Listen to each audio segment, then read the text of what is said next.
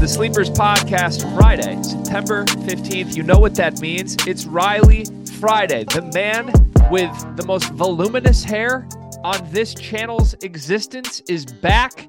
Uh, and there's an energy today. Voluminous. Yeah, he said that before I clicked record, and I was going to try and steal it's his shine. voluptuous. No, No, no, no. Voluminous means like having a lot of volume, Yeah, a lot of texture.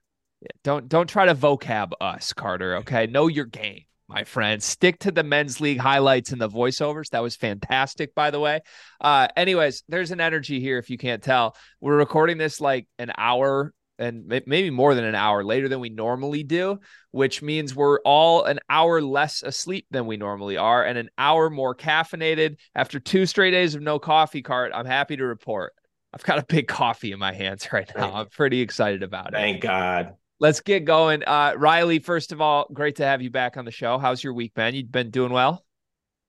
Uh, yeah, it's been a pretty good week. Um, glad as always to be here. I know that you promoted your overtime sponsorship or your little overtime care package yesterday. I just wanted to say that I'm I'm part of uh, repping the brand today.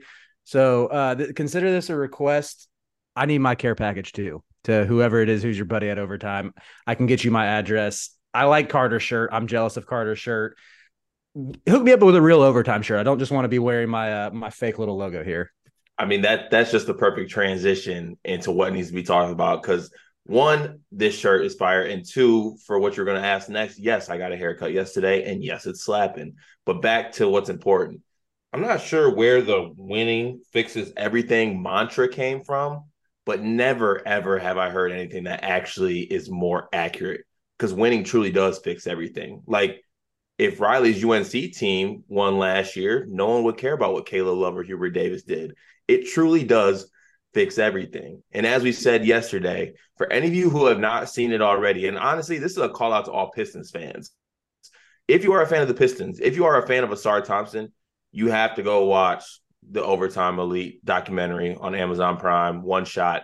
It's extremely fire. I'm not just saying that because I got the gear on. I was watching it before because I got an inside look at the Thompson twins and I got an inside look at some of the, you know, you know, I follow high school grassroots, and that's what I like to get a behind the scenes look in on. So I highly recommend everybody go watch it. I think it's one season out right now, so you can throw it on, breeze right through it. It's a good time.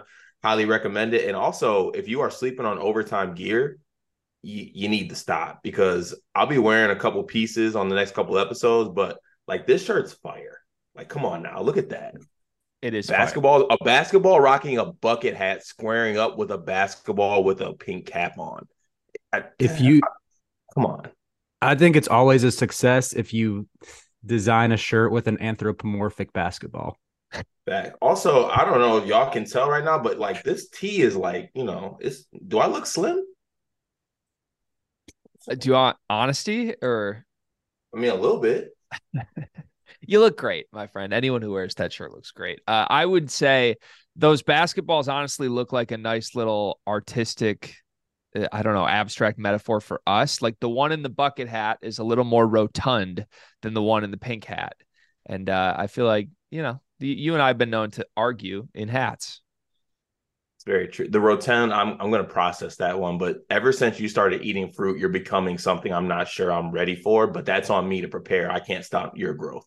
Thank you. I appreciate that. All right. Uh great great start to the episode. I'm not in my overtime gear, although I also got a nice little care package. Shout out to Cam, by the way. Shout out to overtime. Uh, I was running in my overtime gear and it got sweaty this morning, so I showered and put something else on. But uh great for the active lifestyle, great for the podcasting lifestyle. If you want to just sit in a desk chair all day like Carter, you look great in that. If you want to go run and eat fruit like me, you can be comfortable in that. There's a lot of different things you can do. Uh, so shout out overtime. Let's get to the episode. Cart, uh, uh, good YouTube week. Good YouTube week. We've had a lot of good YouTube weeks lately, but uh, especially the last couple days, I feel like we've made the most of some controversy this week in multiple ways. Do you have a comment of the day for this Riley Friday? I do, but uh, as always, I gotta, I'm sorry, I'm a little taken back by. I've taken like four shots already from you, and it's it's we're not even we're not even into the nitty gritty as as one might say. But Hey, your barber did elite work though. I'll Yes. build you back up. I'll build you back up. Someone has to do it. around. That's what I'm talking about, Riley. Can I start calling you bluffs? Why does everyone call you bluffs again? What is? this? I don't know where bluffs came from, but I, I kind of like it. I I whatever. I hope it doesn't have like a bad origin because I embrace this random nickname that came out of nowhere. Bluffs It's is from of- the it's- it's vacation kind of spot, like- right? You said you said you used to go to the Bluffs. I don't know if I ever said the bluffs. I said I had a friend who went who had a vacation spot in Maine. Maybe that's where it came from. That's what it was for sure. Why? Oh, what Okay. is Council Bluffs? Is that a thing? In my head, I had Council Bluffs. Nobody knows what that is. No, maybe you had like a local councilman in Lansing whose last name was Bluffs, but besides that, I I've thought I thought. Council Bluffs was like where Riley's extended family has owned a summer getaway spot for decades. Maybe I'm I know Arcadia Bluffs. nice golf course. Okay, let, Yeah. us move to the comment card. What do you got? Uh, I got two comments. They're both short ones, so we can get we can get through them quickly. Oh, we're doing two today. Yeah, I want to do two today because it was a good YouTube week. Okay. First one, uh, from the name we don't like to bring up, but he's a frequent commenter. What about Chris Beard to Indiana in two years? We mentioned Big Ten. Uh, who's going to be the next great Big Ten coach who's not in the Big Ten? What about Chris Beard to Indiana in two years? Indiana would be scary if that happens. What do you guys think about that? Scary is accurate for a lot of reasons. Riley, That your was, thoughts? That was, that was an alley oop. I'm sorry. I mean, yeah, I'm not gonna not dunk it when you put it right there. that was fair. beautiful. What do you what do you like? Do you actually like that fit, Riley? What do you think? Um, yeah, I guess I do. I think Chris Beard's going to get out of Oxford as soon as he gets a better offer. Like, and I think he has the NIL infrastructure uh to be poised for success pretty pretty quickly. I bet I would I would be willing to bet that Ole Miss makes the tournament this year. Um, but he probably needs another like I'd say two to three years of Ole Miss, maybe have a nice little Sweet 16 run in there, and like let the uh the off court scandals continue to cool down a little bit before a, a big name comes calling for him. But yeah, I I could see that as a fit at Indiana. He just doesn't strike me as a Big Ten guy, though. I don't know what it is. Like he screams South to me. Uh, it for me, it's I don't know. This might be a, a generalization of a fan base. So if I get cooked by this, that that's completely fine. But this is where I'm coming from. It just seems to me that Indiana, as an institution and as a fan base, wouldn't be able to kind of turn the other cheek to a coach with a off court scandal like that. Like, no offense, but it takes a certain type of school to turn the other cheek to that type of stuff. Some programs don't have tolerance for that. Some are like, you know, eh, he's healing he's working on himself. Like there, there's a certain Mhm. type of school. I, Indiana just doesn't strike me as that type of school. Didn't they do that Well, with Bobby good Knight for years, though? Maybe that I think Bobby Knight was why they were like, now we don't want to, you know, go back to that. Okay. I feel like anytime you're the flagship university of a state, that always sort of muddies the water a little bit because you have to be more than it's cliche, but it's true. You have to be more than just a basketball coach. Like you, oftentimes you get turned to as a spokesperson for the university. So I could see where you're coming from in that sense, Cart. Yeah, definitely be some outrage. I feel like. Uh, I could see him. Co- I could see him coaching in the Big Ten though. G. Even though I do see the kind of the more, I guess the the Southern draw to him, but I don't. I could definitely like. I could see Chris Beard at Illinois. Him and Nate Oats are both like, and I feel like anytime there's a big program that thinks they might have an opening in the Big Ten, those are like the two names that have been mentioned for the last four Well- years. Even Well, that's because Nate Oats is a Midwest guy. I get it, but I I don't think either of them will ever. I don't think they're interested in like Nate Oats. Everything he's built, the style of play. I don't think he's like itching to go coach in the Big Ten conference and try to compete with all these nasty plotting teams. Like Real realignment though. Never know. he's gonna running. shit- it's gonna he- he- I don't know, man. He's running shit in the SEC, and there's a better chance Beard's in jail than he's coaching Indiana in five years. Heavens, Betsy. Am I wrong? I mean, I mean, any of us could go to jail technically. I've been in jail. I, you have been in jail. It's a story Greg is for on another his day. podcast. Has probably been in jail before. What are the odds that Chris Beard could escape prison if he got incarcerated? though. yeah, back, back to one big thing from yesterday. Oh, what's the second comment, Carl? Let's just go. sorry, sorry. The second comment is a more podcast centric comment. Do you guys like listening to the sound of your own voice? If so, or did it, how do you hate or sorry, how long did it take you guys to get comfortable hearing your own voice? I hate hearing myself on video. I hate hearing myself on video. I just want to throw that out there. Like I don't like listening back to our episodes. I listen back because I want to make sure like we did the right thing and maybe make sure the conversation flowed. But there's nothing I hate worse than hearing my own voice. I like the sound of your voice. For the record. Thank don't, you. Don't hit me with that. You guys both you. you. guys both have good podcasting voices, genuinely. You do. I, I will re- I will return the compliment. I, I think y'all both have good podcast voice voices too. Thank Look you. at these positive positive vibes on a Friday.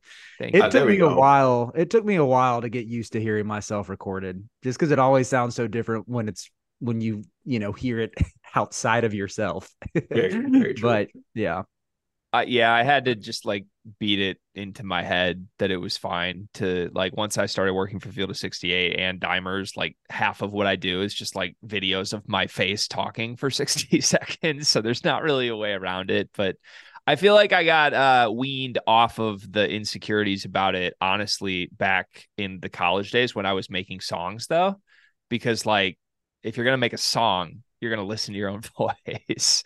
So I remember being really insecure about that when I was first like trying to dabble in music. And then once I started like doing shows, it was like, oh, not worried about it. Okay. Respect. All right. That's my comments for today.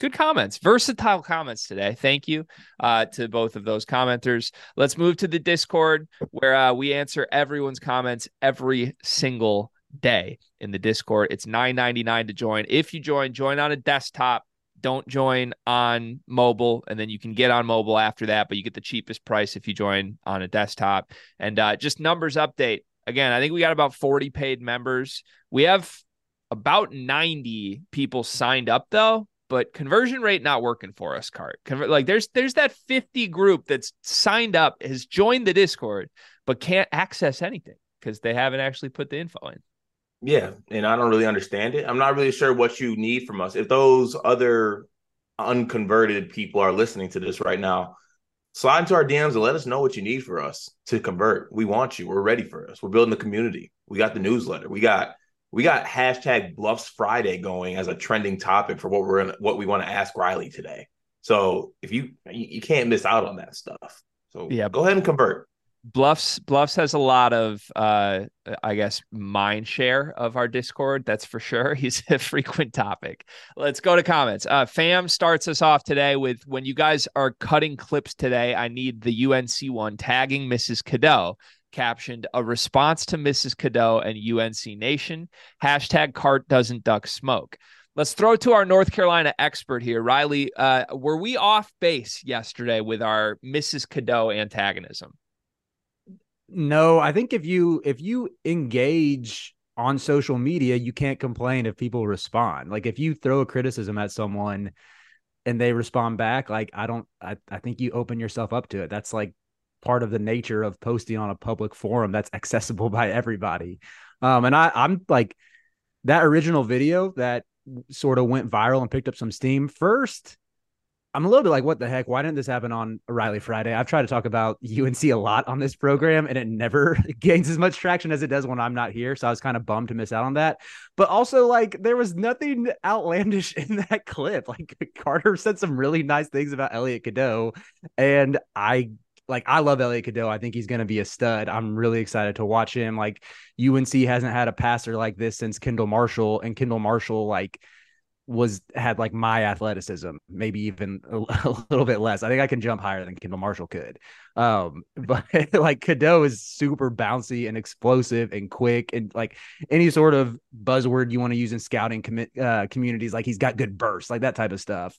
Um, but at the same time, what what Greg brought up as far as like the reclass conundrum or the, the reclass history is totally valid. And I thought it was so minor in the clip that it didn't really warrant like I don't know how Carter's positivity completely got overlooked because Greg said, "Are we sure?" it's like pe- people people want to look past whatever I say and get right to what Greg what Greg is going to poke at and what Greg is going to make fun but of. Only and when it's negative, wanna... though. Only yeah. when it's negative. I want to give a PSA to UNC Nation, hashtag Tar Heel Nation. Like, stop, stop acting like we're a mid major and getting offended by like every little slight. Like, I know we were bad last year and it was not fun and we took a lot of crap for that.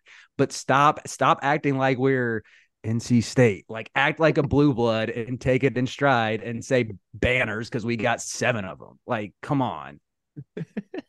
it's a great PSA. We're gonna we're gonna. That is a great that. PSA. I, I do want to say one thing on this though, Greg, because I did take a step back and I realized I'm coming from a place where I'm not a parent, and I started looking at it if I was a parent. Um, would I necessarily engage with somebody online who randomly said something?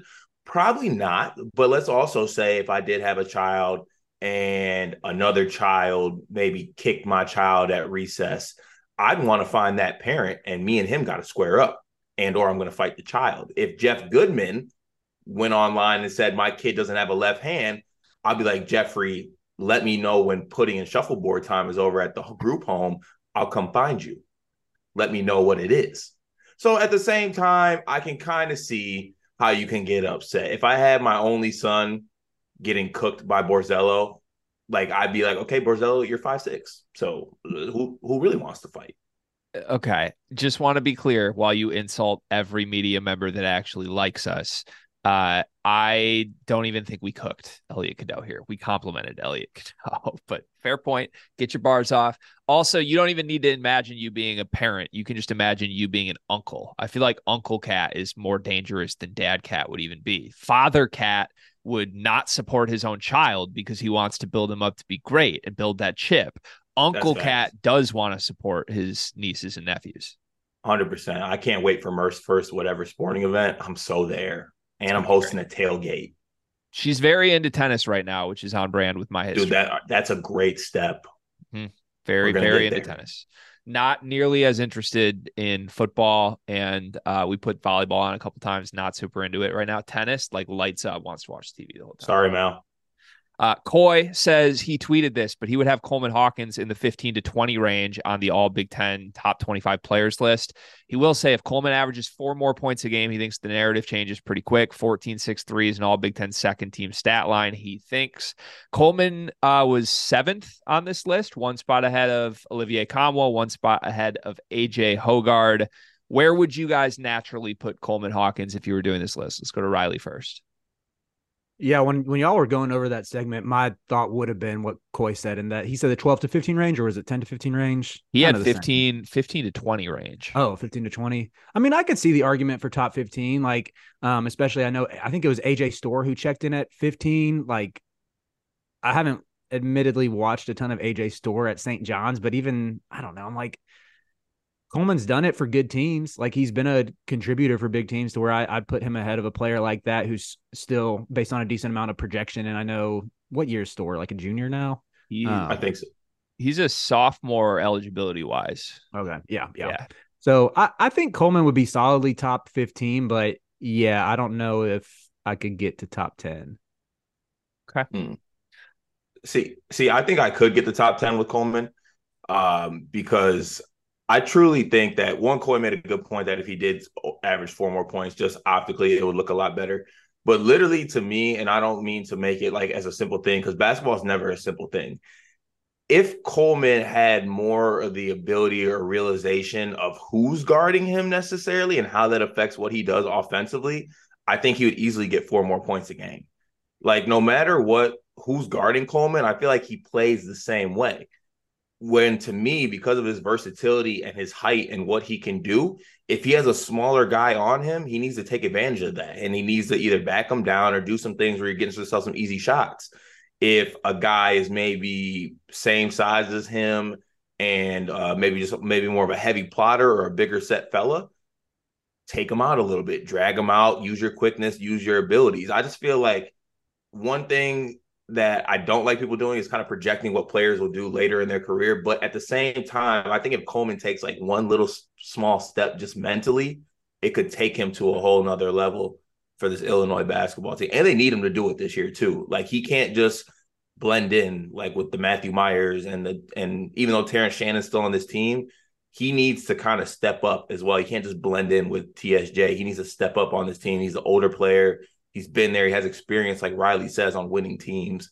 And for some reason, call me stupid if you want, I think he does do that this year. So I think 15 to 20 is too harsh for him. I think 15 is at worst what I would put him. I think the highest I would put him is with like between eight and 10. So like second team All Big Ten type guy. Couple quick things for me. I think 15 to 20 is too low for Coleman, but I give Coy a lot of credit because Coy is an Illinois fan. And my biggest criticism of fans is elevating their players too high. So shout out to Coy for not doing that in this case. And I also think that's a good example of how Illinois fans maybe don't appreciate Coleman enough. We know that from our time in Champaign Cart. Anyone we met at a bar, we would literally ask, like, how do you feel about Coleman? And everybody would be like, oh, I hope he leaves. like, he's good. Like, I want that dude starting on my team. My team had no four and your team had no five. Coleman would have been perfect. Um, out, outside of that, though, I think I had Coleman, I think, sixth on my list when I did this. And I just want everyone to step back broadly and realize quickly the Big Ten was so close to being screwed as a conference this year. They dropped their top five players finally this morning. It's the consensus top five everybody expected. But four of the five guys are back for an extra COVID year. Can you imagine how bad this conference would be if Boo Buie, Jahmir Young, Terrence Shannon, and uh and Tyson Walker didn't take their COVID year?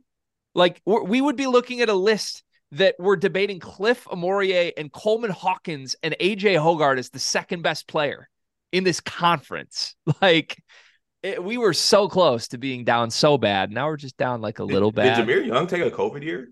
They're all in their fifth year. All these guys oh, are going oh, fifth year. Oh, okay. I didn't. Yeah. For some reason, I thought Jahmir only played uh only played one year or something at Charlotte, but I guess I'm wrong there. He did three at Charlotte, then one at Maryland. It's crazy. It's crazy. Damn. All these guys. So, uh, okay. To, to the next comment, Tristan uh, quoted. He brought Riley's tweet in here. This is one of the funniest tweets I've seen in a long time. Out of nowhere, Riley from the heavens hits Twitter with an ongoing list of songs that he hates. Said, Thank you for asking. Tristan asks, which of these is the most disrespectful to have on here. For Tristan, it's "Stay with Me." Uh, I don't know that we, should we read everyone on this list, Riley, or do you just want to speak to the list? Um, we don't have to go over everyone, but "Stay with Me" is disrespectful. Like, are does does Sam Smith have stands that I'm unaware of? Like, who's who's out here going to bat for Sam Smith? I didn't think Well, that was I that mean, egregious. Tristan and Sam Smith are shaped the same, so maybe that's God. maybe that's where that's come from. I was going to bat for Sam Smith before the the "Mommy Don't Know" song. Now I'm not going to bat for Sam Smith anymore. Yeah, I I, know that one. I, Uh, I, the, the you haven't heard that one? no. Neither one of you have heard that one. That's been like everywhere. I don't. No, I'm not no, even a the- music the- That's everywhere. The only Sam Smith song that's been everywhere is that uh the holy, unholy, yeah, un, that's the song "Unholy." Mommy Yeah, well, don't know. well, that's what it's called. I am quoting the beginning of the chorus. It's horrible. Let's move on. Okay, Riley, what speak to this list? Where are you coming from with this list? Uh, it's it's not just songs that I think are bad, but have some redeemable value. Like there are songs I don't like where I will admit like this artist is talented. These are songs that I'd straight up hate, and like if I hear them in a public establishment, I might leave. Like there was one time I was at the grocery store and Viva La Vida came on, and I didn't have my AirPods, and I left the grocery store and went to one that was like there was another one that was on the way to my house that I. I You're ne- you're never you are never ever dodging these allegations, Riley. Okay, but Cart, you're also a man who I threw in my. AirPods and I stopped grocery shopping and went to another grocery store.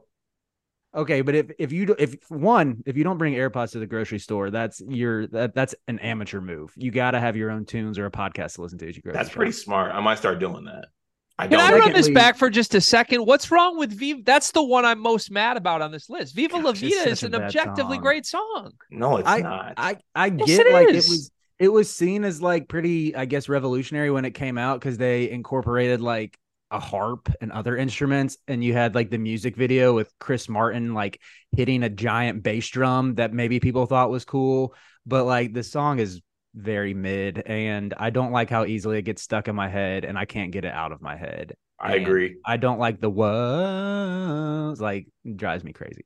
So I, I don't have a problem with most of the songs on this list. I like some, but I don't have a problem. I can understand all of them. Viva La Vida is like an award-winning slapper, though. Like I, I'm not out here stand like I don't want to listen to it every day. I don't like run that through the rotation, but like I feel like a lot of these songs, you're right, are like elementary, like ooh, cute little Jason Mraz love. Like Viva La Vida is a Grammy-winning song, and I've seen Coldplay in concert, and that shit went crazy.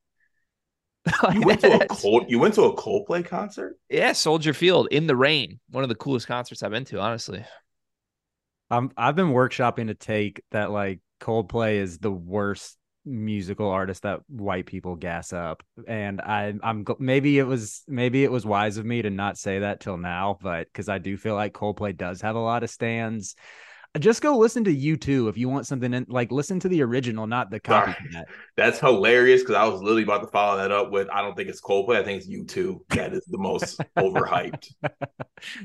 I see I I buy the U2 overhype. I'm not like a Coldplay stand for the record. They're just like you watch you you watch Coldplay at Soldier Field in the rain. You're a Coldplay stand one didn't know it was going to rain. Two it was all of my in-laws little siblings trip the six of us okay? We were like let's get coldplay tickets. They all like coldplay more than me. I'm like i'll go to a concert and drink beer in chicago. Yes it was fun. That's all I'm saying. Like the Viva La Vida was a moment. That's all I'm saying. Like you went to Taylor Swift after shit talking Taylor Swift for a decade, and I asked you how it was, and I got a text back that said, "Nah, she might be the one G." So it did slap. It did slap. Don't and, talk to me. And if you want me to apologize for being a good husband, you're not gonna get that. okay.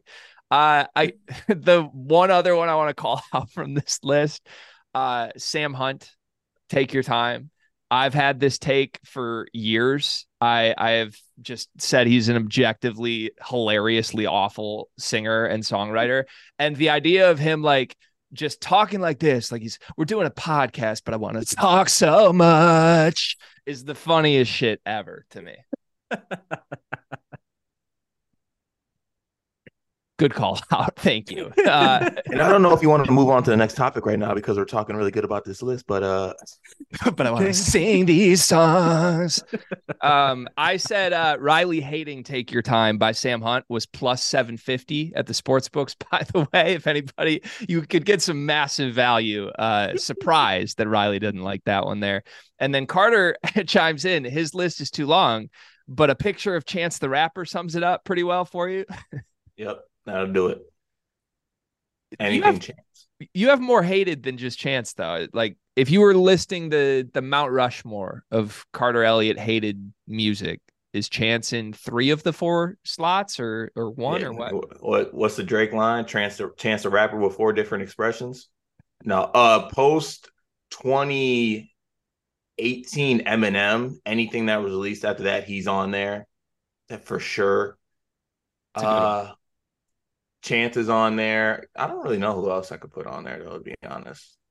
I'd have to think on that. But good one. Chance is absolutely a no go. Okay. Travis Nelson says there had to have been at least one scout in attendance at the men's league game, right, Cart?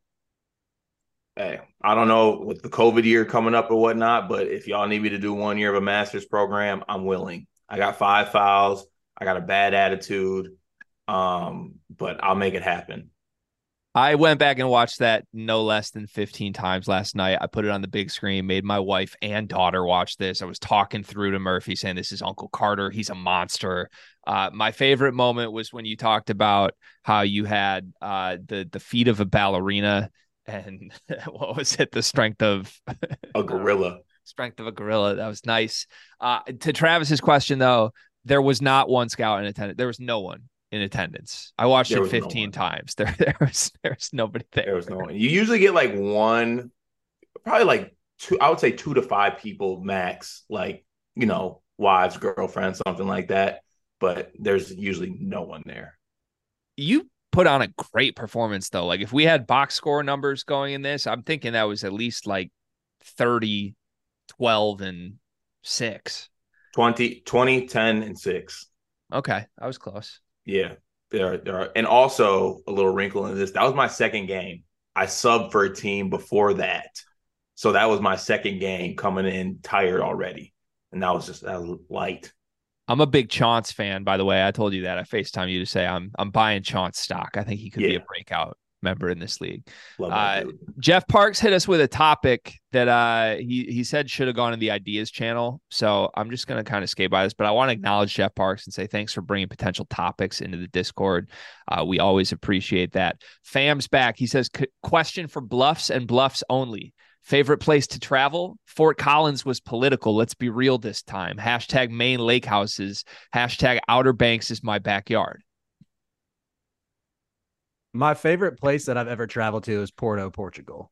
I hope that I hope that fits with the the Bluffs nickname. But Can, Porto's can, all, can we can we get a, can we get a U.S. location after this though? Yeah, I feel like I haven't been to that many cool places in the US though. I guess the bougiest place that I've been to regularly is Bald Head Island, which is uh, off the North Carolina coast, and you literally have to take a ferry to get there. And there are no cars on the island; people only drive golf carts. That that that, that fits. There, That checks out. Did you have a good time there? I have a great time every time I go there. Yes, my I go there with my in laws Every time I go there. Okay, I've been there spot. multiple times. Yes, There you go. Uh, Fam also ha- adds a note. He says this question is a half joke. I just like hearing Riley talk about non-basketball topics. Great add to the show. Do you have any other non-basketball topics you'd like to just? I feel like you, you're a wealth of non-basketball Oh, stuff these days, Riley. Gosh, that's a. I, I wish I had. If I was on the Discord, maybe I would have had some time to prepare this. One of these days. One of these days. You have bottles and diapers to buy though, so save that True. money. True. Uh, moving on, Basketball Jones, one of the best new ads to our Discord in the last couple of weeks, says was wondering if you guys would rank the three Big Ten exhibition games by one, how intrigued you are to watch them, and two, how likely you think they are to win. We got Illinois versus Kansas, we got Michigan State versus Tennessee, and we got Purdue against Arkansas. Cart, you're you're the Big Ten guy here. No offense, Riley, but uh, we'll have you lead on this one. Uh, so Michigan State, Tennessee is last for me. Last, like least likely that I want to watch or I'm, I'm intrigued to watch. Nothing about Tennessee basketball intrigues me whatsoever, and I don't care what happens in that game. To be honest with you, obviously I want to watch Michigan State. Don't care what happens. Result does not matter either either direction. Whether we win by twenty or lose by twenty, I do not care. It's a Tennessee Volunteers. It's Rick Barnes. Uh, second, I'm gonna go Illinois, Kansas, just because you know the whole narrative around it. And I think it's to be hilarious what unfolds from that because there's a world where Hunter Dickinson does not play because he tweaked his ankle earlier the week in practice, or he's feeling a little sick. That that could happen. The one I'm most intrigued to watch. Oh, by the way, sorry, Kansas wins that basketball game.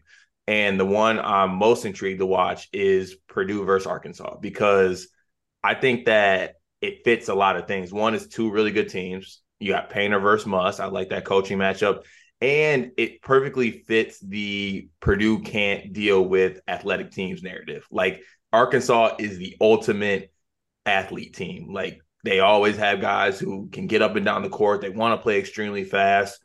Um, they got guys that get after you. Those are the teams that when you know if Purdue's in March and they come across them, everyone is just like, oh, they can't deal with these teams. Oh, they can't do this. So I think that ex- exhibition game holds the most weight because whatever happens is going to flip the narrative for one of those teams, mainly Purdue. If Purdue does well in that game, oh, they took a step. Oh, they added guys. Oh, guys got better. If they get overpowered athletically and kind of get ran out of the gym or just, you know, look a step slow, the, it, all that stuff's just going to start formulating again and, you know, bringing up all the wounds of the past. So I think that's how I'd rank those games. Uh, it, intrigue for me, Illinois, Kansas, obvious reasons. Hunter Dickinson back. That's just by far the most entertaining thing about these exhibitions. Two, I'll go Michigan State, Tennessee. I am excited to see the freshman on Michigan State, new look squad. Uh, I I think they're not the same team, even though they bring everybody back. And it's rare to say that about a team that brings all their starters back. Purdue, Arkansas is the least intriguing to me just because I think Purdue, we know what they are. They're a monster. Uh, the most exciting thing about that would be maybe getting a glimpse of Zach Edey standing next to Eric Musselman, one of the biggest height discrepancies we could find in an image probably in college basketball. Likely to win. Purdue's going to win. Uh, I think Purdue's going to blow Arkansas out, to be honest. And then Michigan State two, Illinois three. Not a surprise in order of how good the teams are. Anything to add, Riley, to everything we just said? I, I I'm with Carter that I'm actually most intrigued by Purdue and Arkansas, mainly because of the contrast of styles, where you have like the Eric Eric Musselman ball that's very much like let me go ISO with one of my wings, let me find mismatches, let me exploit that versus Purdue, which I think is tends to be predicated on ball movement, some nice little sets drawn up by Matt Painter. Um, always like seeing a clash of styles like that. But yeah, I do think Purdue's significantly better. Um, excited to see how Braden Smith does with athleticism this time around. Again, like Cart was getting at, but yeah, after I think Greg, you've made me a believer in Braden Smith over the last like two months. I think probably a couple months ago when it comes when it comes to Purdue. I was like, yeah, I'm not not in on them as a top five team. I've seen these been there, done that, seen these guards before. But after doing some deeper dives on Braden Smith and hearing even what you were saying yesterday, I'm like, okay, yeah, this dude's pretty tough. But uh excited to see that. And then uh, one more thing I would add is I'm going to throw this to you, G Wizzy, as the uh, the Hunter Whisperer, the odds maker. What are the odds that Hunter Dickinson plays in that exhibition against Illinois? I, I think he's going to play. It's Hunter, so you can't rule it out. But I'll I'll say like 90. I don't think there's a good reason he wouldn't play. Okay, just curious. Cards higher on that. I just it would it would add it would add a little pizzazz. Like he has the sniffles and they just put him on the broadcast for the game and they just like let him do the play by play with John Fanta and it's just it's scenes. Yeah. I mean, I mean, fan bluffs. I mean, Fanta, what do you? Ah, Gosh. All right. Final comment of the day from D Rose SAT. He says, "Would both teams would both teams accept the following trade: Jaden Akins for Terrence Shannon?"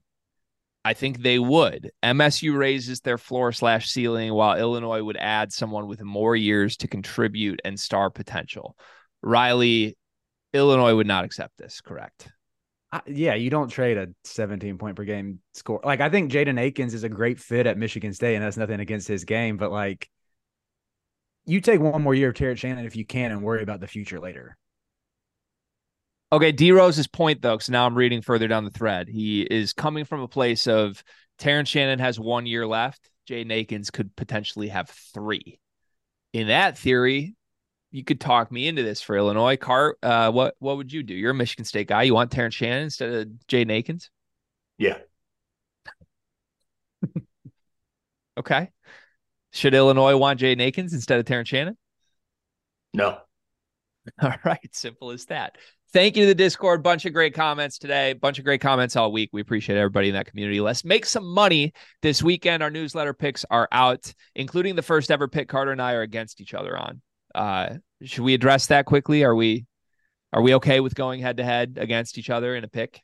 You, you know, we don't like to do it, but if we're going to release a newsletter every single week, and I think I had four picks this week and you had five, eventually we're going to be on the opposite side of one, maybe a couple. So it happens. Um, one of us is going to win. We'll see. We'll see who comes out on top. History shows it's it. You know, obviously it might be you, but I'm willing to flip the narrative this year. I'm I'm sick of losing best to G.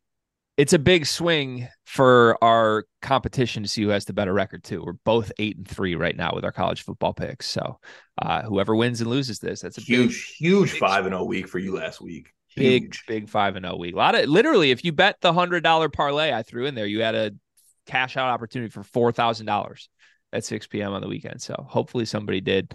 Uh, let's move on. It's Riley Friday. Riley Davis has the topics today. What are we starting with, Riley? All right, topic number one. I got the inspiration for this when y'all were talking through Final Four teams from every power conference, uh, the ones that are most likely to make it. I want to talk surprise letdown teams in every power conference. And I want to get ahead of this. You know, if we clip anything from this, this is not us praying on anybody's downfall, at least me, maybe Carter is, but not us like cheering for these teams to fail. But I'm I'm more so looking at teams in, in power conferences where you think like on the surface, this should be a tournament team but maybe there's different factors at play, whether it's an over reliance on freshmen, over reliance on transfers, guys transferring up, that we could see it, you know, that that it is in the realm of possibilities that we get to selection Sunday and this team's on the outside looking in. I love, I love that you I love that you said that, but also also be known that won't be in the clip, Riley. So let's keep moving forward. All right, where are we starting? I, I tried to guess alphabetical order last week. What you take us through this, Riley? Steer us where you want to. Let's start with the ACC. We can go. We'll just we'll we can skip over the Pac-12 too, unless y'all have some strong feelings. Like, but I'm kind of like it's probably gonna be Oregon because it just seems like for the past half decade, it's like they always bring in these somewhat notable transfers and then end up in the NIT. Um, but if y'all want to talk Pac-12, we can. But I was thinking mainly ACC, Big 12, Big 10, Big East, SEC. Perfect. Let's do it. All right, A- ACC. Cart, you get to pick me or you first. Uh, true ACC. I feel like I feel wrong saying this because we said they might be the most likely team, but I think it's Duke because Duke has the highest expectations we don't know what flip is. Hip surgery is no joke. I don't care who does it. I don't care what type of surgery it is. I don't care if it's a cleanup, whatever you want to call it, minor, major, whatever. Hips are hips. Hip surgery is something usually that you typically are hindered from. And how hindered he's going to be or how long he's going to be hindered, who really knows? So I guess I'm kind of cheating the exercise by saying Duke because they had the highest expectations, but they also had the biggest question marks to me. Uh, there's a lot of mouths to feed in that back court. Um, and I don't know if, well, look at it this way Scheyer's coming into a second year, correct? Mm-hmm. That's a, this is something he hasn't had to deal with. He hasn't had to deal with like feeding different, you know, guys' egos, mouths, or making sure the ball goes around, something like that. He hasn't had to deal with that yet. And now he's dealing with that on top of the best player on his team in most eyes, Flip, coming off of, of hip surgery. So there's a lot of factors that go into this. Uh, Scheyer hasn't ran into any adversity yet either, so we don't know how he would respond to it as well. He, he ain't Coach K. He might be, but we don't know that yet. So I, I think I would pick Duke for that. I do not like that answer, Cart. I'm sorry. I know you don't. Uh, I know. I could tell by your facial expressions every time I spoke. I'm sorry. I have bad facial expressions to you. It's unfair to you, but I. So I'm I'm approaching this maybe a little differently. I don't think it's like who's going to potentially underwhelmed the most from what their expectation is. I'm going from like a who could actually like totally bottom out and have a disaster year. Like miss like miss the tournament type. That's that's how I'm taking it. You're free to take it differently. I think uh I'm like gonna take it like that moving forward. Just Okay. just so you know. okay, there's I don't think there's a world where Duke misses the tournament. I don't think there's a world where they're not a top 25 team. They might be like 10th instead of first. I Uh, think I think there's a world where they're a seven seed.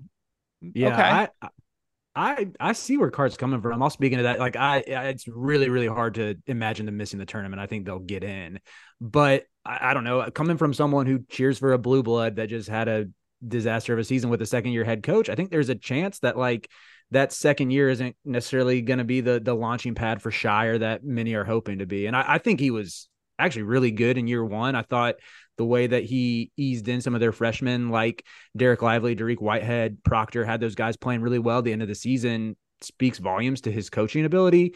But I'm saying it's I think it's within the realm of possibility that it's like his progression might not necessarily be linear, you know, like it could be there could be it's not to say that his outlook going forward would be bad or anything, but it might not be like, oh, second year Scheyer really becomes this savant that like Duke fans are hoping for.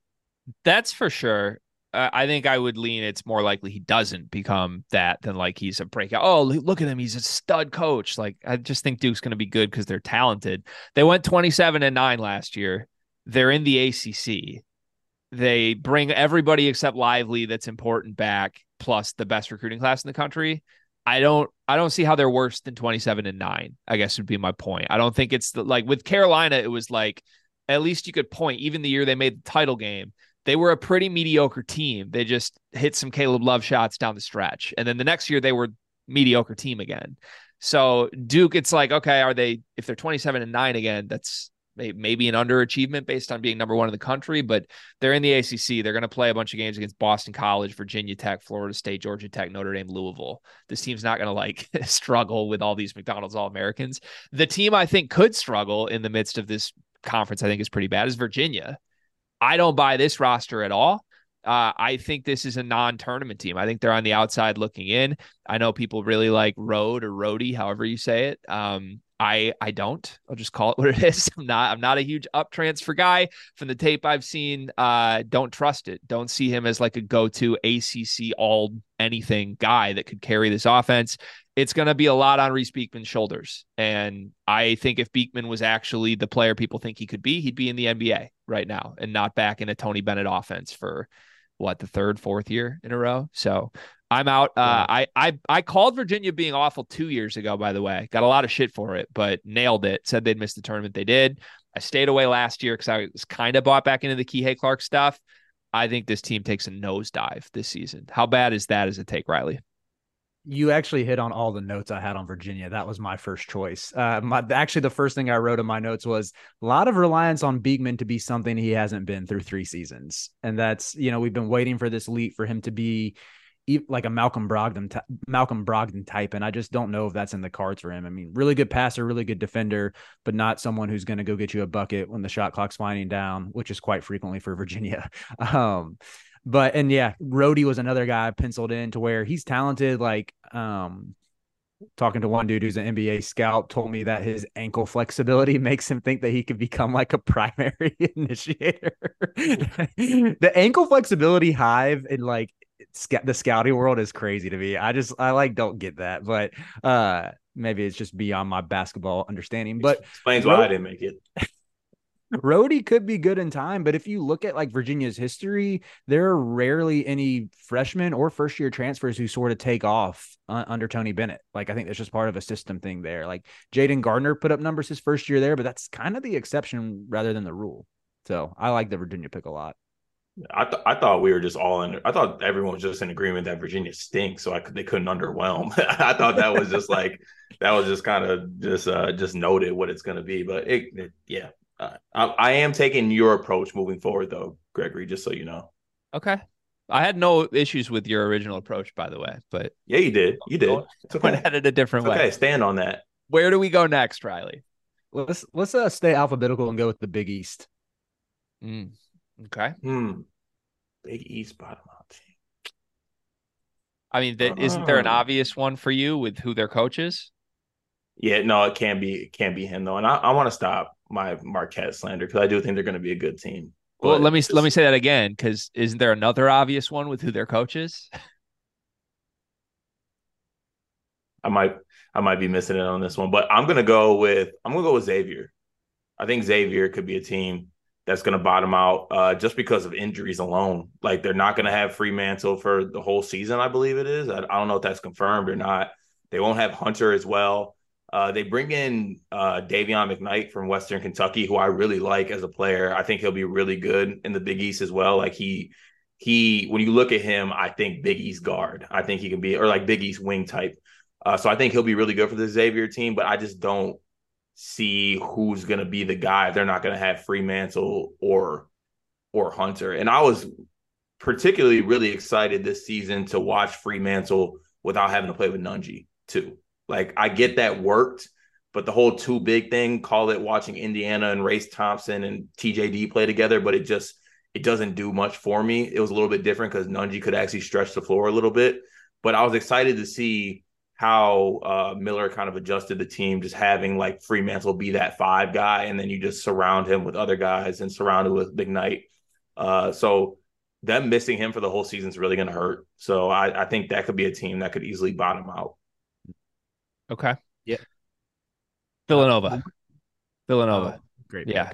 Vill- Villanova's my answer. I was trying to tease what is you. wrong with me? I was trying to tease you into Kyle Neptune. That's where I was. I know. Damn it. Uh, I, I think I've said it before, maybe even on a Riley Friday. I don't think I'm buying that any of their transfer ads are good college basketball players. I think they're like role player types that if they're your fifth guy, then you're like a seven seed. But the problem is Villanova can't like scrap a bunch of fifth options together with Kyle Neptune at coach and overachieve. That's not going to happen. They need a superstar. Last year they had a superstar he couldn't figure out how to get anything out of Cam Whitmore. And uh, Justin Moore, like I think he's a good story. I'm glad he got back on the court last year. I don't exactly love Justin Moore as a first option at this point, and I don't love him as a 1B to Eric Dixon's 1A. I think those guys really struggled in 1A, 1B roles last year with a lottery pick talent as their third wing. Now you have Tyler Burton as their third wing and Hakim Hart. I just I don't see it. The one thing they have is that they're old, but I don't think old works. I think if you're in the ACC or the Big 10 here, you could tell me they're going to win 10 games in the conference just cuz they're old in this conference, you got to play Creighton, you got to play Marquette, you got to play UConn. I don't know. I don't I don't like Villanova on paper over any of those teams. So I think there is a world where this team is a bubble team. Maybe, uh, maybe not a total miss the tournament group, but like a, a very iffy down the stretch of the season team. Yeah, I like that pick, pick a lot. And with the transfers, it's I see the vision with like adding the length and athleticism, but um there's definitely a chance. Again, looking at the success from prior stops like Hakim Hart, I guess he's been on some good teams, but TJ Bamba hasn't. Um, Trey Burton has. I guess he made that one tournament where they they beat Iowa in the first round, but like you put the three of us in the round of 68 against Iowa. Let us. I think we'll put up a fight. Just we, we, we respect Fran on this podcast, Riley. I don't care if it is your day. Okay. All right, I'm, I'm, sorry. I'm sorry. I don't. I, I, don't want Iowa fans coming after me, especially after I got so much love the one time I gassed up Brock Harding. I apologize. I think the one. I think the funniest thing though about Villanova this year is you know like that Office episode where it's the three characters and they're all like doing the gun pointing thing at each other. That's going to be Akeem Hart, Justin Moore, and Burton this year because they all think they're that guy, and especially Akeem Hart and Justin Moore. That's going to be fun to watch unfold throughout the year because I think Akeem Hart left Maryland because he thinks he should be like the main guy. And then he's going to a team where he's not going to be the main guy. At least in our eyes, he's not going to be the main guy. Maybe in his own head, who really knows? So that'll be interesting to see who unfolds. Uh, the coach wears a turtleneck year round. Do what you want with that.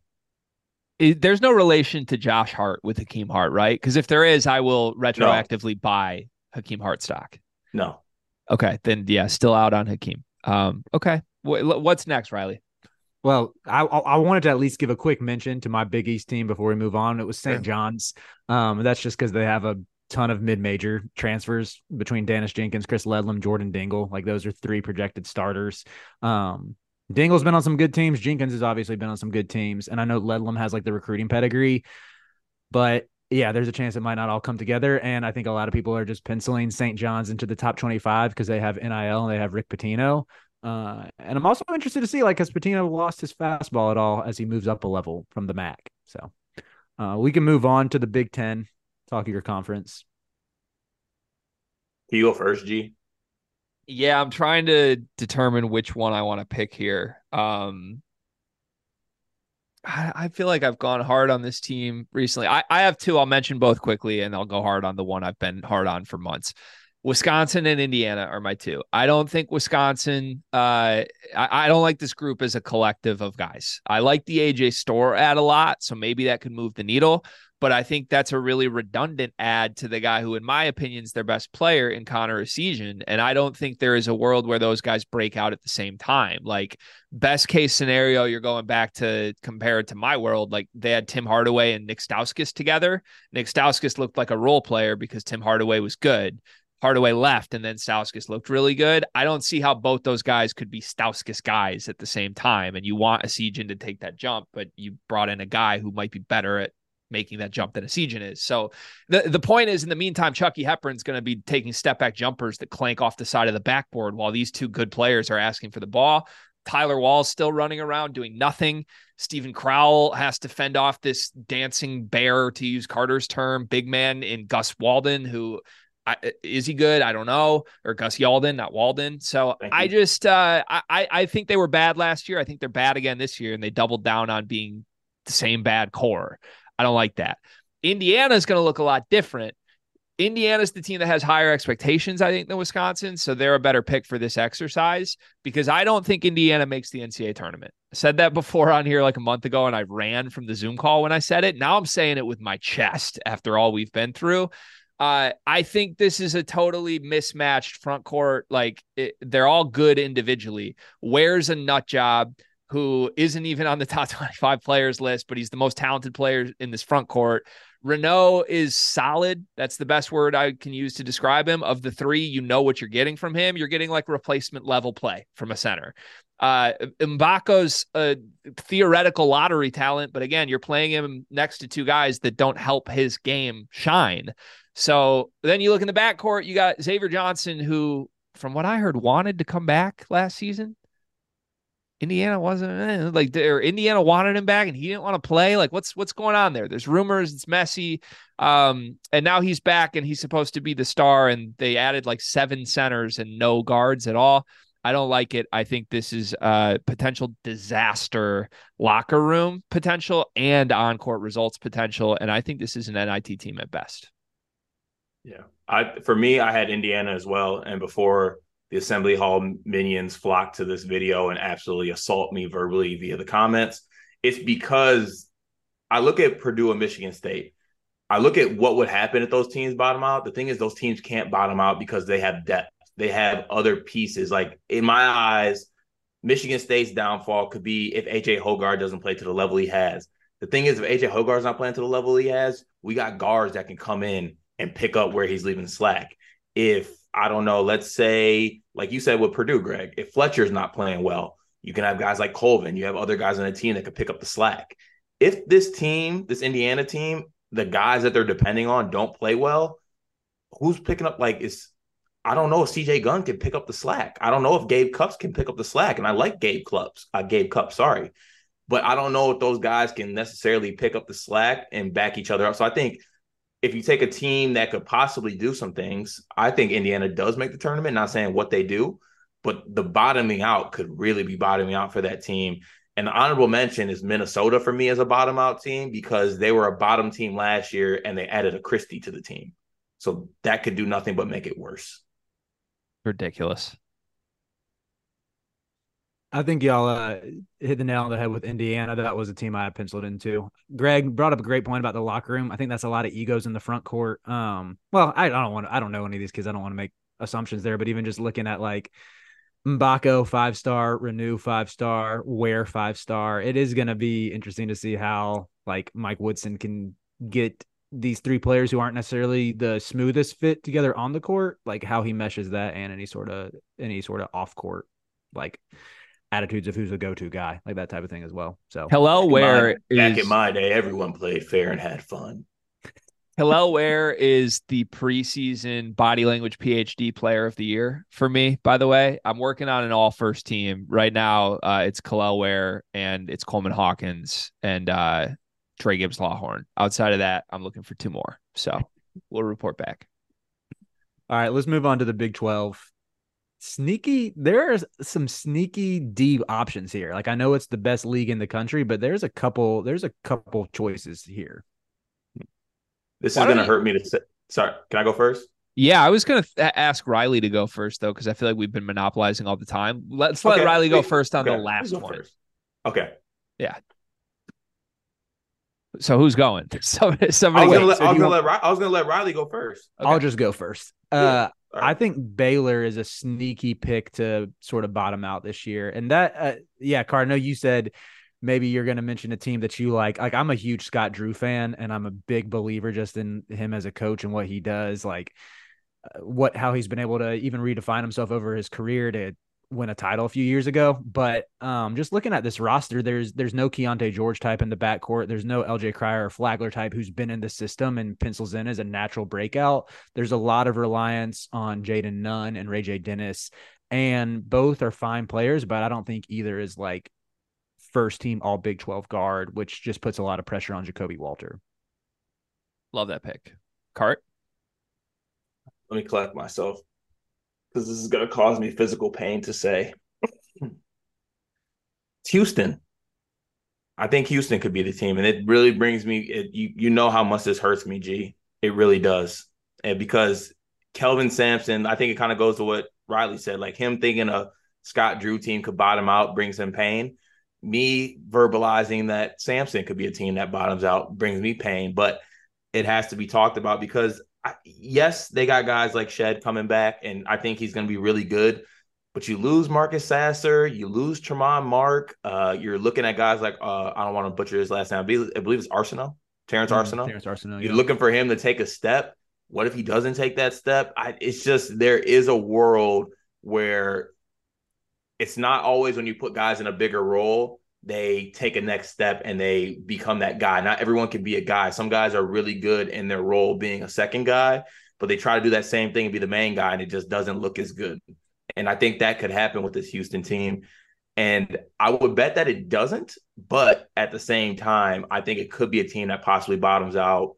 Um, new league, so that you know that's going to be a factor, I think, as well. Even though they're a tough nosed, hard playing team, you're still switching into the Big 12, the best league in college basketball. That's a step up from playing Temple every other week. So, yeah, I, I think that Houston, unfortunately, might be a team that could bottom out. I want to give you a lot of credit, Cart, because one, that was incredibly selfless of you to put your Houston love aside and honestly assess where that team is at. Give you credit. Two, uh, very difficult pronunciation on the fly, and you nailed Arceneaux. So you, you are on fire right now. You're operating uh, as a three level podcaster. It's impressive. Don't give uh, me a cut. I I like both those picks. I was gonna pick between those two picks. I think my true pick would be Baylor, just because I don't think their guards are good. Uh, and you've heard me vent about it with Ray J. Dennis, even though I'm still mad for Illinois they didn't get Ray J. Dennis. That doesn't mean I think he's good. I just think that's Illinois' only option, and he's better than Ty Rodgers. I still think he stinks as a point guard in the Big 12. Uh, I am contractually obligated to mention this one, even if I have to stretch myself for it.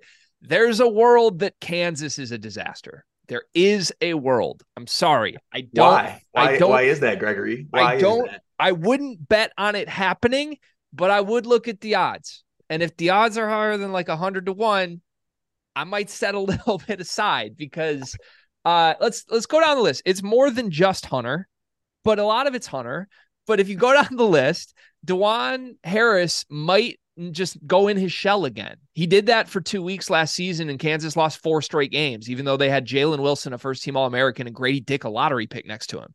Like they lost four straight games because Dajuan Harris was afraid of his own shadow. And he looks good right now, but what if he doesn't? What if he goes back in the mental gymnastics mode when he realizes his lottery pick talent's gone? Uh, Kevin McCullar might just be a role player. He might not be Jalen Wilson 2.0. He's definitely not Grady Dick, and I still am not sure he can shoot. Uh, the other guys they got, like they have a lot of prestigious ads outside of that. Like Arterio Morris looked good um, on the overseas trip, and Nick Timberlake was like a top of every transfer portal list you can find according to every algorithm there is. But uh, we don't know. We don't know. None of those guys have been like Big 12 starters before. The only guy that has been the face of a team before on this team is Hunter Dickinson. And how has his teams done? They've underachieved massively. He's been the biggest underachieving team guy in college basketball since his career started. So uh, I think there's disaster potential that people aren't talking about. That's all I'm saying. I wouldn't bet on it, but make it a footnote. Put that in your notebooks at home. Say Greg said this might happen, and if they start the season like four and four miraculously, I want all the credit for it. I just think that like when you look at Bill Self's track record, his down years are still like a four or five seed in the tournament. That's why it's really tough for me to see them bottom out altogether. Like they, I think it's definitely in the realm of possibility where they lose like four games in a row in January and people are panicking. But he'll do something. He'll pull some strings. He might like dismiss somebody like he did to Lagerald Vick like four years ago, and they were able to rally a little bit. But I don't know. I can't see them bottoming out. Like counterpoint are we sure Bill Self's heart is in a good spot right now?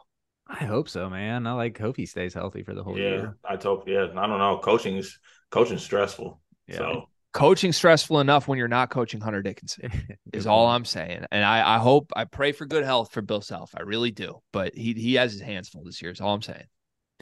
The uh the other two Big Twelve teams I penciled were Texas, um, just because a lot of pressure on Max Abmas to translate right uh, away. I, and for Dillon Mitchell to make a uh, that that right. What was the next team? We're not going to speak on Texas. Cut you off. Take next, over Bus Friday. Next one also hurts my heart because I love Jerome Tang, but Kansas State. If Markquis, sorry, if Tyler Perry isn't like close to as good as Markquis Nowell. That could be a little bit troublesome. Uh, same thing with Kaluma. I feel like Kansas State really needs Kaluma to put it all together, just because the rest of that roster, um, there's talent, but it's like their their bench is a little bit scary. Um, looking at their projected contributors, and again, like Jerome Tang, I think coach circles around most teams he played against last year, but um, yeah, this this roster, I just don't think like you really need Tyler Perry and Arthur Kaluma to to beat all Big 12 guys like immediately. By, by the way, we're talking about it. Does the Big 12 have the most bottom out potential out of all the conferences? Just because I guess we hold them in such won't. a high standard or something. They'll be slipping those uh slipping those bribes to KenPom to to tweak the algorithm to make sure they all stay top 40 like uh, I think I think there's more teams in the Big 12 that could bottom out than there are in the Big East of the strong top fours. I feel confident in that. Yep, yep we can uh we can close it out with the SEC. Ooh, SEC. I think I would go Bama as my SEC pick, just because. Also, speaking to a Bama optimist here, um, I believe in Grant Nelson. I truly do. But from everything else that everyone else is saying to me, like Grant Nelson went to the G League Combine and one is, was one of the worst players there. Like that was the consensus. So if that's true, that's a scary thought. But I do think he's going to be a good player. But uh, I just think that I, I don't know. You look at their backcourt, you look at their main guys last year. You got the number two pick in Brandon Miller. Like you got lottery pick level talent the past couple years. They don't have like a lottery pick level talent this year on that basketball team. Um, you know, they got guys like Rylan Griffin who they expect to take steps. Uh, Estrada from Hofstra, obviously a prolific scorer there. Up transfers, like Gregory likes to say, always got to take with a grain of salt because it kind of takes some some time. Sometime, uh, a lot is banking on Mark Sears being the second year guy as an up transfer taking a step, and I do buy a lot of Bama stock because I do think him being in the second year he'll take some steps with them. But there is a world I guess that's the phrase of the segment. There is a world where Bama could be a team that bottoms out. I don't know if they constitute a team that'll bottom out enough to like miss the tournament, but I do think that it could be the team that bottoms out in this conference. And because I don't want to pick Kentucky, and I feel like Greg's going to pick Kentucky. I thought about Kentucky. I so the hard part for me with the SEC is that I feel like none of them are guarantees but all of them have reasons for optimism more than they have reasons for peptimi- or pessimism. Like I, I, like Alabama, I like Auburn's guards, uh, I like pretty much everything that's going on with the top tier teams on this list. I don't really trust Texas A&M, but I, I don't. That's not fun to say. Like I don't trust Texas A&M. So I, I have a I don't know if you guys will allow this. I don't know if this is below the bar of teams I'm not allowed to pick, but I think Florida is 100% missing the tournament again. 100%. 100%. 100%. I think there's a 0% chance Todd Golden takes this team to the NCAA tournament. I think the roster is so much better than it was last year. Like I know you Why? have some problems with the guards because I think Walter Why? Davis is really what's Walter Clayton. I can't even get his name right. Maybe he's not that good. They don't have Colin Castleton. Yeah, Castleton was better, way better than anybody in this front court. And but I like I like Micah Handlogten. He has a fun name. He's from North Carolina. He blocks a lot of shots. Uh, Riley Kugel, also a fun name. That's basically my argument. Well, fun, fun name team. The, the Great problem name team. if you if you like Florida's ads this year, especially in the backcourt, that's great. Enjoy them for the next month and a half because they're going to get turned into what he turned Kyle Lofton into when the season starts. So like, like none of these guys are good enough to, I, I guess, work through the disaster that is a Todd Golden offense for me. All right, I'll allow I'll allow it. Uh, yeah, I, I guess my- we'll let that go. My pick was Tennessee, and this is a team I think I have ranked in the top 10 right now. But again, with Zakai Ziegler coming off an ACL tear, uh, just want to see what he looks like and if he returns to his pre injury form. And then they do have a lot riding on Dalton Knecht as far as like offense. Um, and I think I think I said this last week. Connect is a bucket. He's really good athlete, but he's just been such a poor defender in his two years at Northern Colorado. Um, and I don't think that's a byproduct of the other UNC of Northern Colorado. Like that was a team I covered for the Almanac and talking to their coach Steve Smiley. Great dude, great interview. Um, he's kind of been a defense first guy throughout his career. Like that was he coached under Jeff Linder, um, the Wyoming coach when he was at Northern Colorado and was like his defensive coordinator. So I I think that Knecht had some probably had some good coaching on that end and wasn't able to put together. That scares me a bit with him going to a, a coach who is really going to prioritize defense. And if Barnes says that like Knecht is not a good defender to play 25 plus minutes a game, uh, I think that could bode very poorly for Tennessee's offense. I like that pick too. Does Vescovi still have frosted tips? Why I do I feel like he's going to go like pink dye this year? I don't have any Okay, I- verification of that, but I would kind of be in on that. I'm not gonna lie. If he's if he spices the color up a little bit, Yeah. honestly, if he dishes the frosted tips and just goes straight, just pink, whatever, co- orange, I, I might be in. orange would be sick. Tennessee is going to be such a good spot for Dug McDaniel to transfer to in a year. By the way, he's going to crush there. He would be like, I mean, it's like Zakai Ziegler 2.0. Yeah. Um, Greg, how are we on time before Spotify will cut us off? Uh, we we should speed the last two. I would say like no more than seven and a half minutes for the final two segments. Okay. Um, well, we might have to rapid fire this one, but I want to talk about the the Almanac top backcourt list. Uh, I think people know I contribute to the Almanac. I just mentioned it. So by the Almanac, it's something that I think we're all really proud of, have worked hard on. And I do think it's the best coverage you're going to find as far as preseason previews go. Um, insight from coaches, anonymous coaching polls, good national content. But I wanted to discuss Rob Dauster's backcourt list because uh, he wrote he wrote that for us and it generated some buzz. So no disrespect towards Dauster. That's my guy. Um, but I did I read his full on article and it made a little sense made more sense to me why he ranked some teams where where he did because he was looking at it more holistically like basically he he's mentioning like the top five some in some cases six guys in the backcourt and he sort of lumps some wings into the backcourt as well. Um but i still i i would still dispute with him on where he had some of these teams ranked. So i wanted to open up to y'all because we texted about it some on the side like who do you think is too high too low? Um what teams that didn't make the cut would you like to see on there Cart, do you want to say your piece about Michigan State? You look like you're about ready to go to bat for Tyson Walker and the boys. No, not not at all. You know what? I understand how hard making lists is, and I don't want to just be the podcast that tears down lists and breaks down and shits on lists 24 7. So I just want to say making lists are very hard. Um, I also saw the picture that Rob Dauster tweeted out this morning of his bagel order, and the list makes complete sense now. So I really have no qualms about it. I think it was correct. All right, can I speak to why I don't think it was correct then? You have the floor. Thank you. Okay. Um so first off, I love lists. I'm a big list guy. I like lists because I can make fun of lists. And okay, I, I it, it's good. Lists lists are fun. We can make fun of lists, and that's okay. I also like Rob Dauster. Shocker. I know that was like plus 300 out there for me to publicly say I like Rob Dauster, but I do. The Almanac fascinates me because uh, I I tweeted this out yesterday. I think people know this in general. I don't work on the almanac at all, even though I do like social media and other stuff for Field of 68. For whatever reason, I'm just not involved in that whatsoever. And that's perfectly fine by me because I know it takes a lot of work and I respect everybody's efforts that go into this. The most fascinating thing about it for me, though, is that it seems from the outside looking in and what I know about it, it seems like it's a lot of individual siloed work here and there's not as much collaborative like here's our collective mind power stuff at the national level as i would think. It's like oh rob did the top 20 list.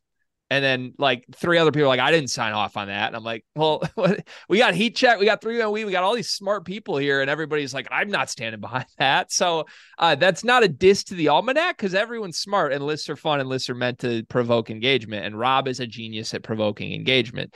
With that said uh, Rob's camping on Twitter super hard about how you can't like you can't use one game as a reason Michigan State should be ahead of Marquette. Yes, you can. I get it. Tyler Kolek was hurt. Ooh, sorry, he had a boo boo.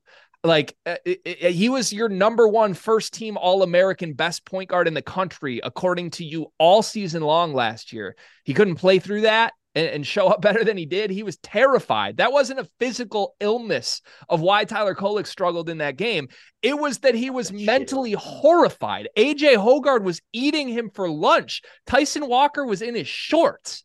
So I'm not even a Michigan State guy, but uh, that's definitely like a note here. It can't be your full reason for why Michigan State should be ahead of Marquette. In fact, Rob laid out a good reason for why Michigan State would have an argument to be ahead of Marquette, but it's definitely a note, and you don't just downplay it because AJ Hoggard had like 25 that game or whatever it was. He crushed them. So um, I don't get that one. Uh, but I know they've been high on Marquette's backcourt for forever. Outside of that, like I assume he's just trolling Kentucky, leaving them off. That's that's my assumption. When people told me it was just Rob that did this, I'm like, okay, then that that was the move. Is that all fair, Riley? Like, where do you land on that? Yeah, I think Kentucky should be on there. Um, as far as like the siloed work, we collaborated on our top 100 players and our top 25 sometimes it is i mean it's a lot to coordinate like 12 people to vote for something so i get that. Uh, i wrote the breakout player list for example. I i asked for some feedback but i think only like two people weighed in. Dauster was one of them though. Dauster gave me some uh, some of his input. But yeah I, I think like i mean i would put michigan state number one. I'm a huge tyson walker believer. I think i know aj hoggard like even this might be a little coach speaky but just in speaking to like 25 coaches this year, it seems like the consensus every coach loves to talk about paint touches or touching the paint, touch like, and that's what AJ Hoggard does. Like pretty much anytime he's running point, uh, he'll get you a paint touch, he'll get to the rim, or he'll find some find someone who's open. So I love, and I think fears like there's fears might be what like the best backup point guard in the country. Is that fair to say? Like I might have to think about that a little bit more, but I don't think there's anyone on this list who has a a guy they can bring off the bench that's as good as Jeremy Fears. Um, so Michigan State would be pretty would be number one pretty easily. USC was a team I thought was too low just because I I'm a huge believer in Isaiah Collier. Um, I know some of the three man weave guys were on with Mark Titus, and they were talking about how this is a down class. I can't remember if it was one of them or Titus that said that Collier looked more like a top, like a the tenth ranked player in a good class than the number one player. I like strongly disagree with that. I think Collier is freaking awesome. Um, he's someone who I wouldn't be surprised if he's averaging like 16 and six this year on good efficiency. Um, and then as far as teams that like didn't make the list that I want to go to bat for is Ohio State. And as y'all were talking about players in the Big Ten who have the best shot to break through to that top five, I got to roll with Bruce Thornton. I think he is poised for stardom this year. And as I know we've talked about this on this program before, but I love Roddy Gayle too. Um, so I'm I'm pretty in on the Buckeyes, and especially if you want to loop um, Scotty Middleton in as kind of a guard, as like a big as a as a big guard, six seven guard. That Ohio State that Ohio State trifecta should be pretty solid. I'm sure. with that. Last thing I want to add before we go to the the the last topic is that I think Texas should be higher. I think Texas should be A. Smith and Tyrese Hunter is an awesome backcourt. Mm-hmm. So I feel like that should be higher. I look at the 11 through 20 range too, and there's a lot of like coaches that are known for great backcourts on here that maybe I don't like the players as much this year. Like Scott Drew, Baylor's at 12, uh, Muss at 16 with Arkansas, Arizona at 18. I know people like Caleb Love and they bring other guys back, but like to me, if you offered those three coaches, if they could have their actual backcourt or Jahmir Young and DeShawn Harris Smith, they would take Jahmir Young and DeShawn Harris Smith and go running in the opposite direction. And Maryland's nowhere to be found on this list. So I don't know. A little Big Ten heavy for me, but just saying. All right, shall we shall we wrap it up with the last topic? Let's do it. Do it. All right, let's hit on two two football games this weekend. One with Cart's team, kind of Greg's team, one with mine. We can start by talking Michigan State playing host to Washington. I just want to get I'll turn it over to Carter. Like Dantonio's coming back. Um, but what are what are your expectations for this game, Carter? What do you think Michigan State needs to do to get a win against a really good Washington team? So coming into this game before everything happened that we don't need to speak on because everybody knows we spoke about it every episode leading up to this one this week. I was feeling pretty good actually about this game. Um, I was going to be all over the plus 17 it was at. I think maybe, yeah, plus 17 is what it, it led at. I thought that there was revenge on the mind after what happened last year. We went out to Washington. I thought that Noah Kim's been actually showing some things. I feel like we had some guys, some playmakers at wide receiver uh, Jacoby Windmon being out hurts us. I think. I believe. I don't think he's going to play. He had a pectoral injury last week, but we get to see an exciting freshman in Jordan Hall, which people are pretty excited about uh, in East Lansing to see what kind of he's made of.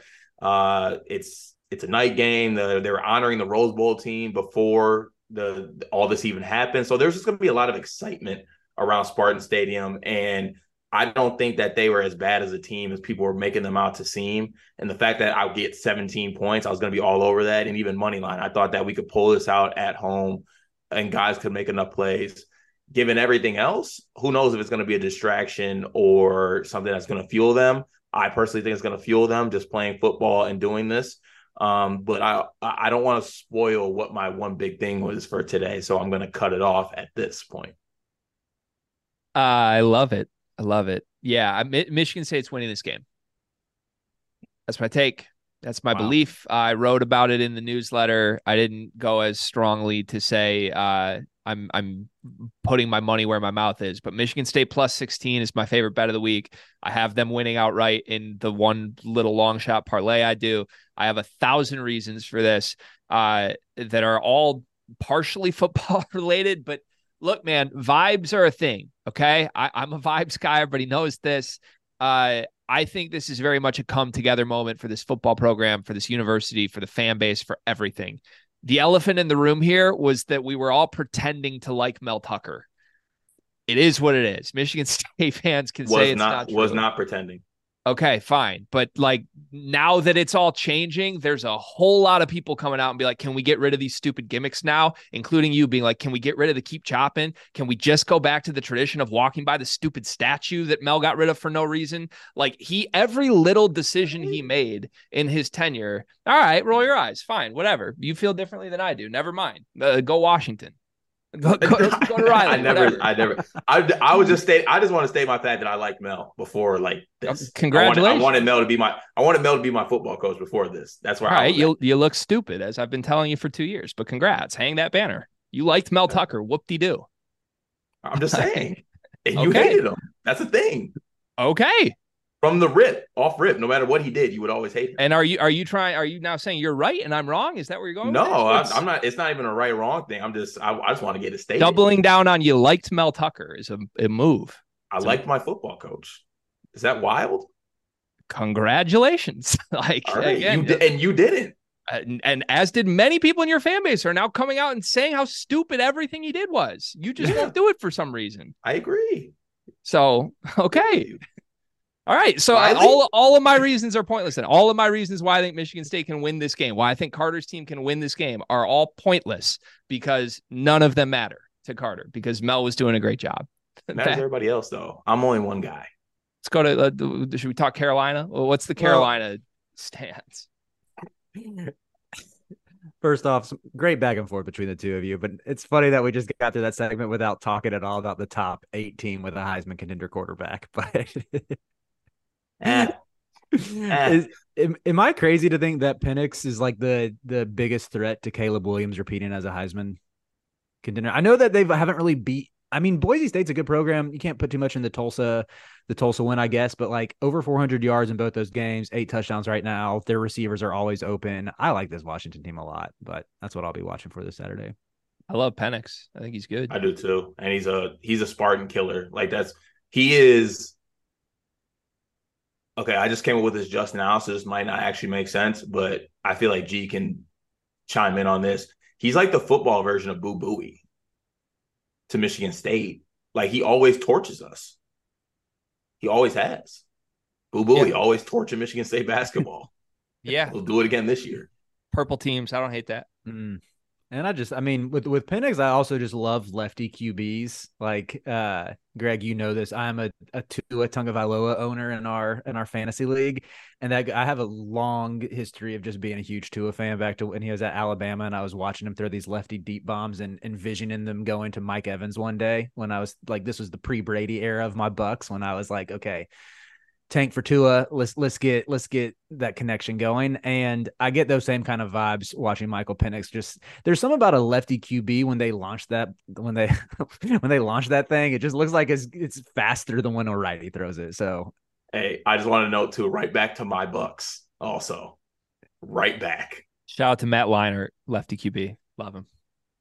Wanted wanted bandwagon pass last week, right back to my Bucks Yeah, this true. week. I love That's you, fair. Riley. I That's truly fair. do, sir. They are still my bucks. All right, we can we can close by talking UNC hosting Minnesota just because uh this this would throw it back to one of the first Riley Fridays when I started talking about why UNC would be a good Big Ten football team and realized I was making a huge mistake.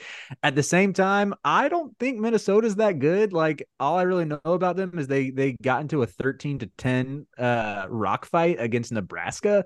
So like what do I need to know about this Minnesota team going into Saturday? Aside from PJ Fleck's going to be wearing a tie. I don't really know if I can give you any any backdrop on it. Uh, you guys can't stop anybody though, so you're not going to stop Minnesota. We Like you guys couldn't stop. You guys couldn't stop Nebraska. Jeff Sims might look like Caleb Sims again, or Caleb Williams against y'all. Jeff Sims tore UNC up when he was at Georgia Tech like two years ago. That checks out, bad, dude. You it guys can't really stop bad. anybody. Yeah. So if you're asking me if I'm staying away from UNC minus eight, I could not get further away from that. Yeah, I'm just letting Min- that know. Minnesota has played Nebraska, who let Colorado do whatever they want in the second half, and Eastern Michigan. Those are their two games. They're averaging 19 points per game. So, adjusted by North Carolina football defense inflation rate, they should score 41 points in this game.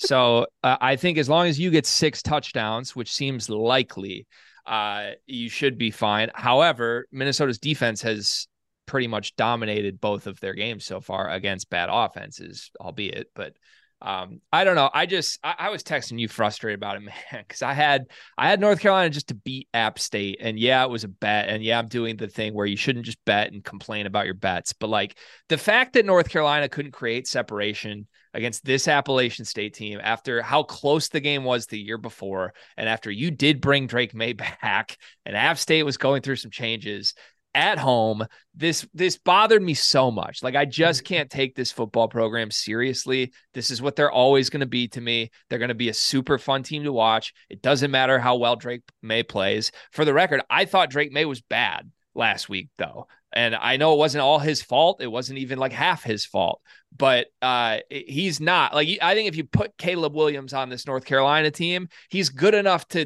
get through the bullshit around him and actually create some separation against bad teams. Drake Maye's not that, and I know the play calling's not helping him, but um, I don't know. I just need to see more. I think they're going to lose a game they shouldn't at some point. I feel like it's a threat to happen every single week.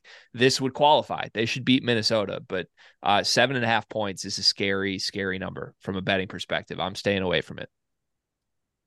Yeah, I think going into the season, I I thought we would. I mean, that's just what UNC football does. We're we're the the program like history says that we'll lose two games we should win. But I also thought like Drake Maye would be good enough to win three games we should lose, and that we'd end up being like eight and four or something. But uh, unless our receivers, we got it's not just Tez Walker, but got to transfer uh, Nate McCollum from Georgia Tech, who's supposed to apparently was like the second best receiver um, during the offseason and during camp and everything. And he was been limited with injury. And he's someone who's that slot receiver who's is supposed to be filling the Josh Downs role. And he's going to be back this week. And so I'm interested to see how that happens because I don't know. I just want to see this play calling, like let Drake throw the ball downfield. But at the same time, I don't know if we have there any receivers right now that are that are like a downfield threat. so like I want to see us open it up a little bit more because I was looking today, um, just at the the slate on Saturday. Drake Maye has less passing yards right now than Graham Mertz.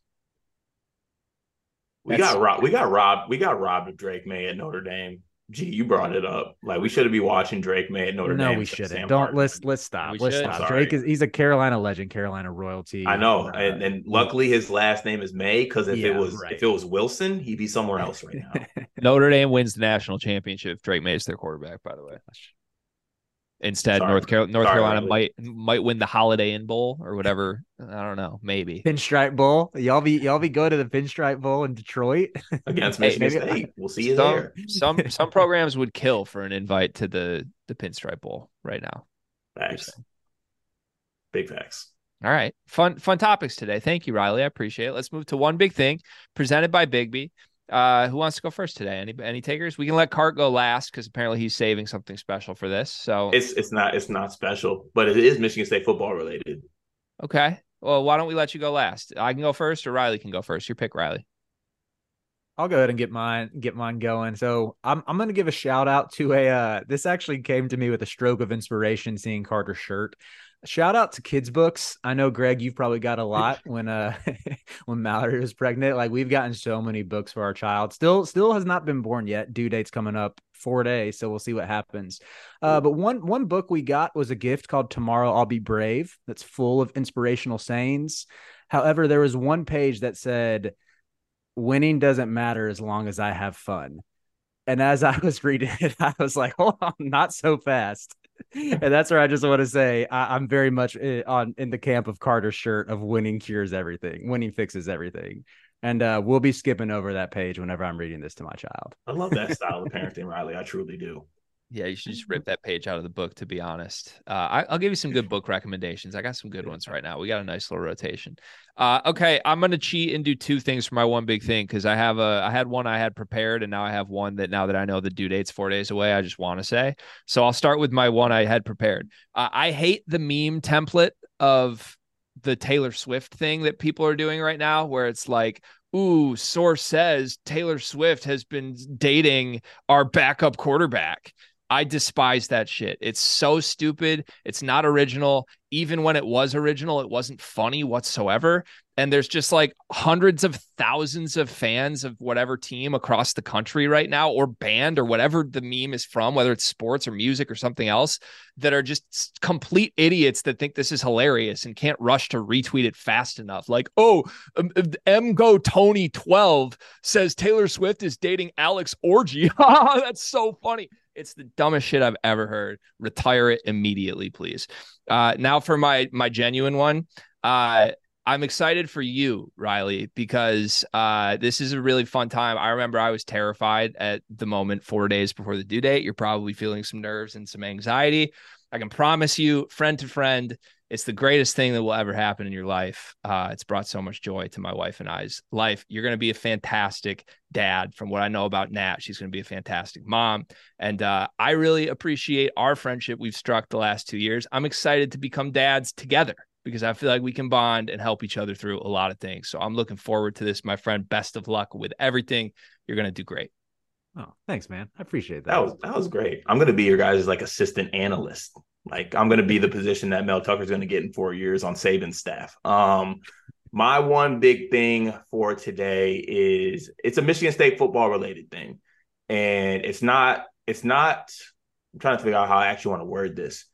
It's is not, it about how you still wish the coach was still the coach and you, No. you you're holding your stock and that was never No, gonna- no, because that's not what I said at all. Mhm. All I said was that at the time when Mel Tucker was my football coach, I liked my football coach. That's all I'm saying. Now I don't like my football coach because he's you can he still like does it. stuff on Zoom. Um, but what I want to say is that if Harlan Bennett, because he's an interim head coach, right? It's literally Yeah. Harlan Barnett. Harlan Barnett. My apologies on that. I messed that up on the newsletter too. Harlan Barnett, the interim head coach. If he does, let's say Michigan State does bad, right? I think people might pile on him. If Michigan State does good, I feel like people are going to give Dantonio the credit. All I want to say is that I think it should be it should be that shouldn't be the case. I don't want all the credit to go to Dantonio because we I, well we, we don't I don't think he one is doing enough to actually impact that necessarily.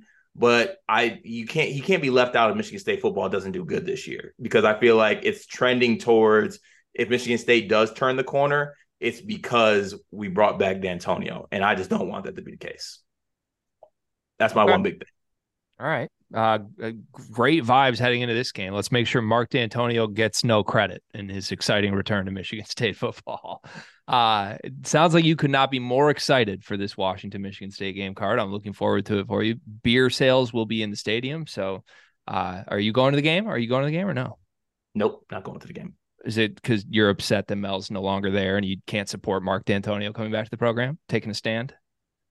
End the episode, man. I'm just wondering. I'm, I'm confused on where everything's at. All right, fun And episode. Fun episode today. Appreciate it, guys. Thanks everybody for listening. Uh, we'll be back next week. Who knows if there will be a Riley Friday next Friday? Hopefully, there's a baby in Riley's future. So, uh, have a great weekend, everybody. Go green. You know, when you're listening to a true crime story that has an unbelievable plot twist that makes you stop in your tracks? That's what our podcast, People Are the Worst, brings you with each episode. I'm Rachel. And I'm Rebecca. We're identical twins who love true crime cases that make you say, didn't see that coming, and we hate the people responsible for them. Listen to People Are the Worst now on Apple, Spotify, or wherever you get your podcasts.